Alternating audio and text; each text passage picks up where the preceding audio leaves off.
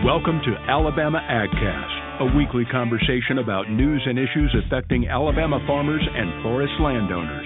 Alabama AgCast is produced by the Alabama Farmers Federation.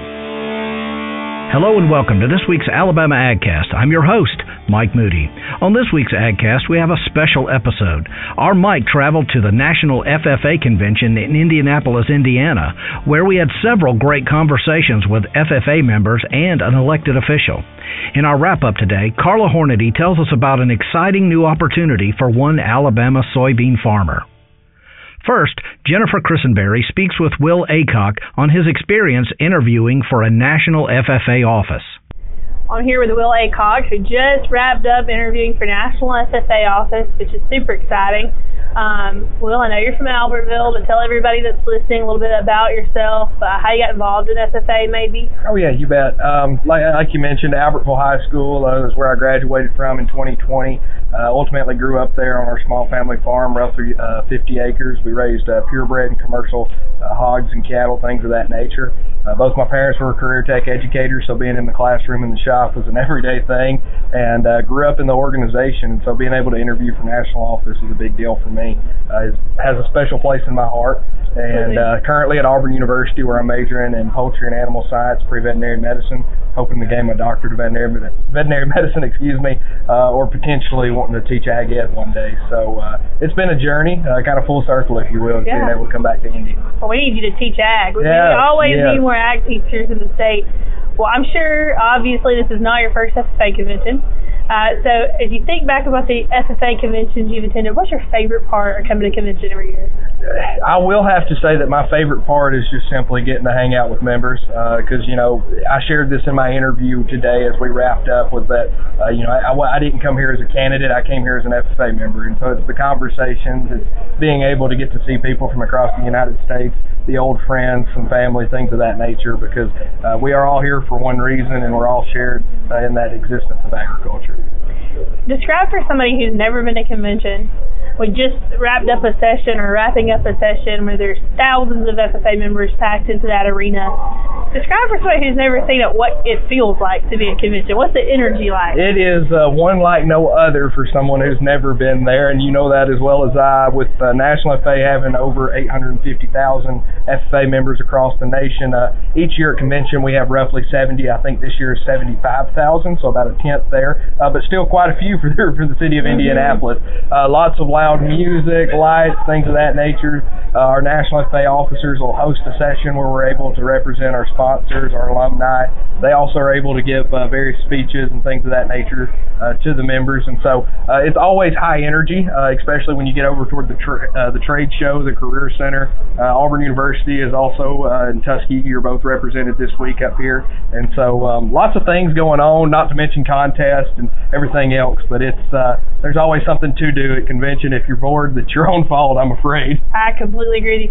We just had a chance to see so many, you know, members represented on the stage, and several members from Alabama were recognized. Yes. Um, what does that mean to you to see those folks from Alabama that are on the stage and, and getting to show off what they've accomplished? And that for me is a big deal. And so looking back at my senior year of high school, we had a virtual convention online, and I ended up coming to nationals or was at nationals online as a uh, silver finalist, and so kind of a second place, if you will. And so it, it was nice, but being able to be back in person uh, here with everyone is amazing. Uh, for the fact of a good friend of mine, Terrence Creighton, who served on my state FFA officer team, he's a finalist. Case Edwards as well, both from the Wetumpka FFA chapter, uh, gives an opportunity uh, for those students to really be rewarded uh, and to be seen by a nation, and especially coming from the state of Alabama, I think that means just a little bit more to myself. That's a, that's a great thing to point out because both of those guys are star finalists, and we haven't seen. Well, in one category, we've never had a finalist, had a and the other was it the 70s? Uh, yes, it was late 70s, if I'm not mistaken. The last yep. time we had a finalist, so we've got somebody that's a finalist in beef production. Beef production, Russell Jordan, yes, ma'am. I mean, that's just it's fantastic to see Alabama represented. We've got some good folks in Alabama, and it's great when they they get credit for it. Uh, when people go back home from National FFA Convention, and you think about the times you left National FFA Convention and gone home, what do you think they'll take away from convention. Yes, and I think it's going to be different for all of us ultimately. The way I look at it is like this, and we've had that conversation this week as national officer candidates. It's kind of like leaving church, right? When you hit the doors, everyone's going to have something different they took from it. Uh, you know, the messages and the key takeaways are going to be uh, different applications to our life and how we want to apply them. Mm-hmm. Uh, I know personally for myself, it's simply going to be uh, the intentionality of those conversations around me, how the friends and the connections I have built are going to last a lifetime, and they're still coming into play. Uh, I remember coming here as an eighth grader and a ninth grader, and I hate to put it this way, but we had this conversation with my ag teacher. You know, guys, I want you to have fun this week. I remember our ag teachers telling us this week, but it's not all about spending the money uh, at the at the trade show. It's not all about trying to find a pretty girl at convention. uh, but I remember as an eighth grader leaving, going, I'm a part of something bigger than mm-hmm. myself,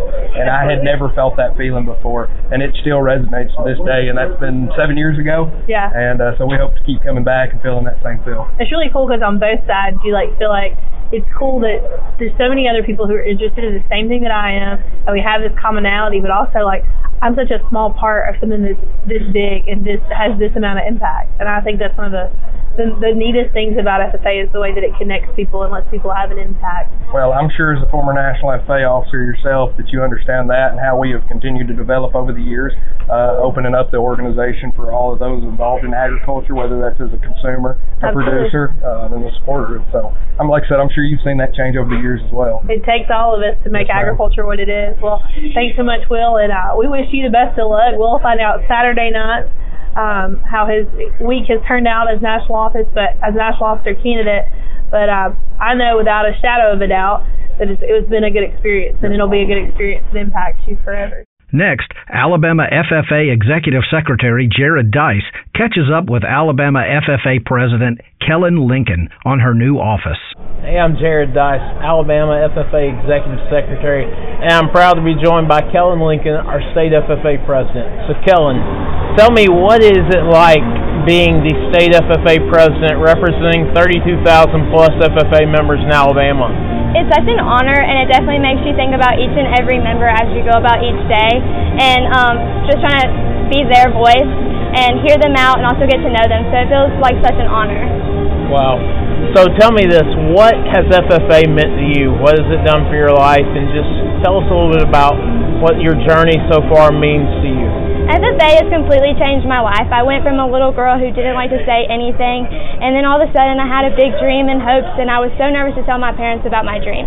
But once I told my parents, they were all there for me, and so it just changed my life. I moved um, across the county, and I started a farm business, and I definitely got a lot of personal growth and stepped out of my my space bubble. And so every day it's just keep pushing forward and challenging yourself to be who you like want to be in the future, and nobody can tell you you can't do something. Awesome. Thanks, Kellen. Thank you. It's never a dull day on the farm, especially when your day starts before the sun comes up. We're Alabama Ag Credit, and while some don't get it, we do.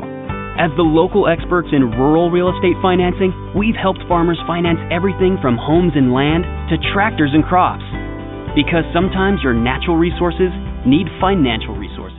Finally, Preston Roberts spends a few minutes with Alabama Senator Will Barfoot and Alabama FFA members Levi Knowles and Kylan Garrett. This is Preston Roberts. I'm the Director of Agricultural Legislation for the Alabama Farmers Federation. We're here at the FFA Foundation Pizza Night. I'm here with Senator Will Bar- Barfoot, Levi Knowles, and Kylan. Um, Senator Will Barfoot covers Pike Road and uh, this is your first time here with us at the National FFA Convention. Talk to us a little bit about your experience so far. Wow, it has been an amazing time. I mean, when you see uh, what was the number, 65, 66,000 folks registered for an event, uh, and the young folks who have been here who were attentive, uh, they were listening to the speakers, and you know, it does give you hope when you look at the young folks like Kyle, and that you know we know where where we think we know where we're headed. And when you get around good folks like Kyle and the other folks out there, uh, teenagers out there, you just have a lot of hope.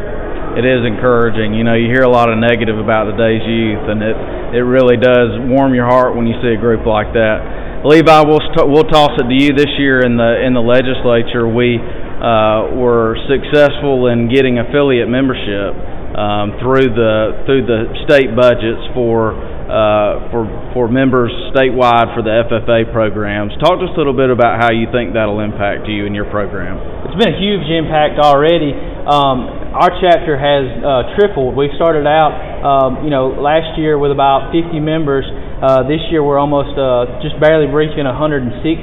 Uh, so we're very grateful for the legislator and their works and effort to uh, to allow students, all students enrolled in my class, the opportunity to participate in the FFA events that we have uh, available.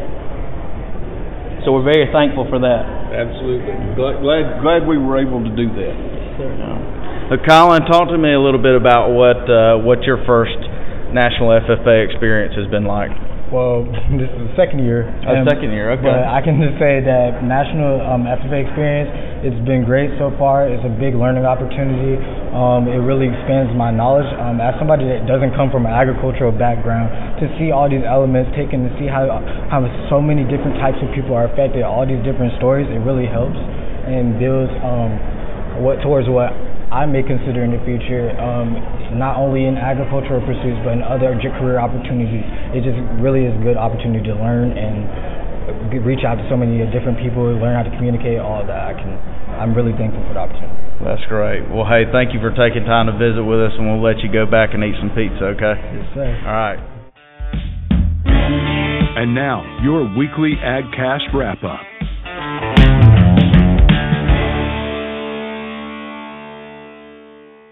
This is Carla Hornady, Commodity Director at the Alabama Farmers Federation, with this week's AgCast wrap up.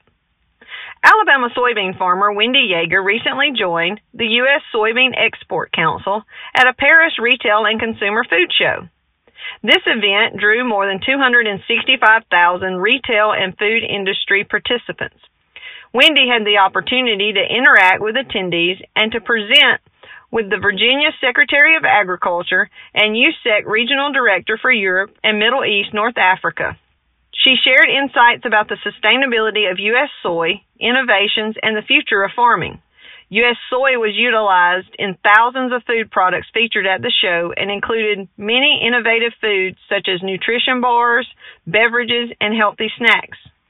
Wendy said, Never in a million years did I think we would have made so many contacts and that we'd have the amount of interest at our booth that we did. It felt good to stand there and have people walk up and say in various languages, How do I buy U.S. soybeans? Or who do I need to talk to in order to buy more U.S. soybeans? Each and every customer and contact made sincerely enjoyed hearing about the American farm practices and were more engaged when they found out that she was a farmer and open to their questions. She felt the contacts made only strengthen the relationships and grow interest and dependence on the most sustainable, consistent quality soybeans in the world, U.S. soy. We appreciate Wendy's willingness to go and represent the soybean industry. You can read more about Wendy's experience in the next cultivator and the January Neighbors magazine. Thank you for joining us. Alabama AgCast is sponsored by our friends at Alabama Ag Credit. Give them a call for all your farm and land financing needs. For more information about today's conversation, check out the show notes or visit alfafarmers.org slash agcast. Be sure to follow Alabama Farmers Federation on Facebook, Twitter, and Instagram. Tune in next week for another timely conversation from Alabama AgCast.